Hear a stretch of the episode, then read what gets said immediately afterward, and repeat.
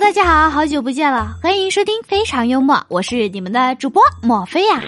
啊，今天我又来继续给大家讲笑话，希望大家不要嫌弃我，来鼓个掌，鼓励一下好吗？如果我以后的子女不孝，那么我临终前会把他们叫到身边，对他们说：“其实我有五百万。”我把它藏在，然后驾鹤西去，寻死那些兔崽子。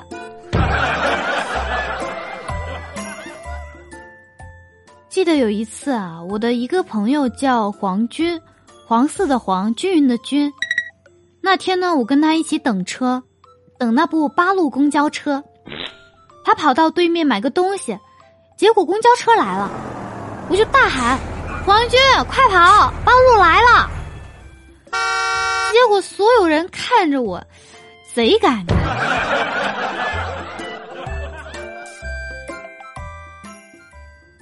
你知道为什么绵羊被剃毛后会睡不着吗？因为它失眠了。不瞒你们说，其实我的职业是一名教师。就在昨天晚上两点的时候，手机突然响了。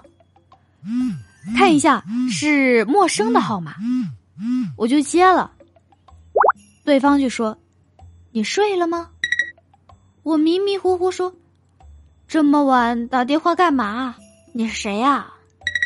对面怒吼道：“你他妈倒是睡得舒服，老子还在写作业。”然后挂断了。让我在床上独自懵逼了好久呀！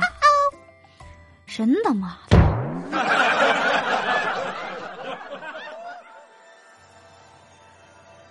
偷偷告诉你们，我有一个蠢蠢欲动的想法：找一个阳光明媚的周一，早上埋伏在小学学校的必经之路上，拦住一个小圆脸。看着就特调皮的小孩，抢劫，然后只拿走他的作业本，让他小小年纪就感受到百口莫辩的人生啊！我真是个小坏蛋。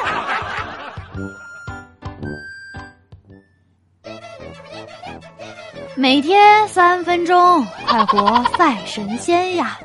今天的节目就到这里了，喜欢主播的记得点击关注跟订阅呀！欢迎下方评论留言，咱们下期再见，拜拜！我是不是有点赶了？哦不，其实我应该慢一点的，对，这样你们才会喜欢我的，才能表达出我的恋恋不舍，才能表达出我对你们大家的一个诚意，是不是？来，你们也要表达一下，是不是？你们是不是应该要评论说“我爱你，莫非，莫非，莫非，我爱你”？我那来呀，给我看一下你的诚意好吗？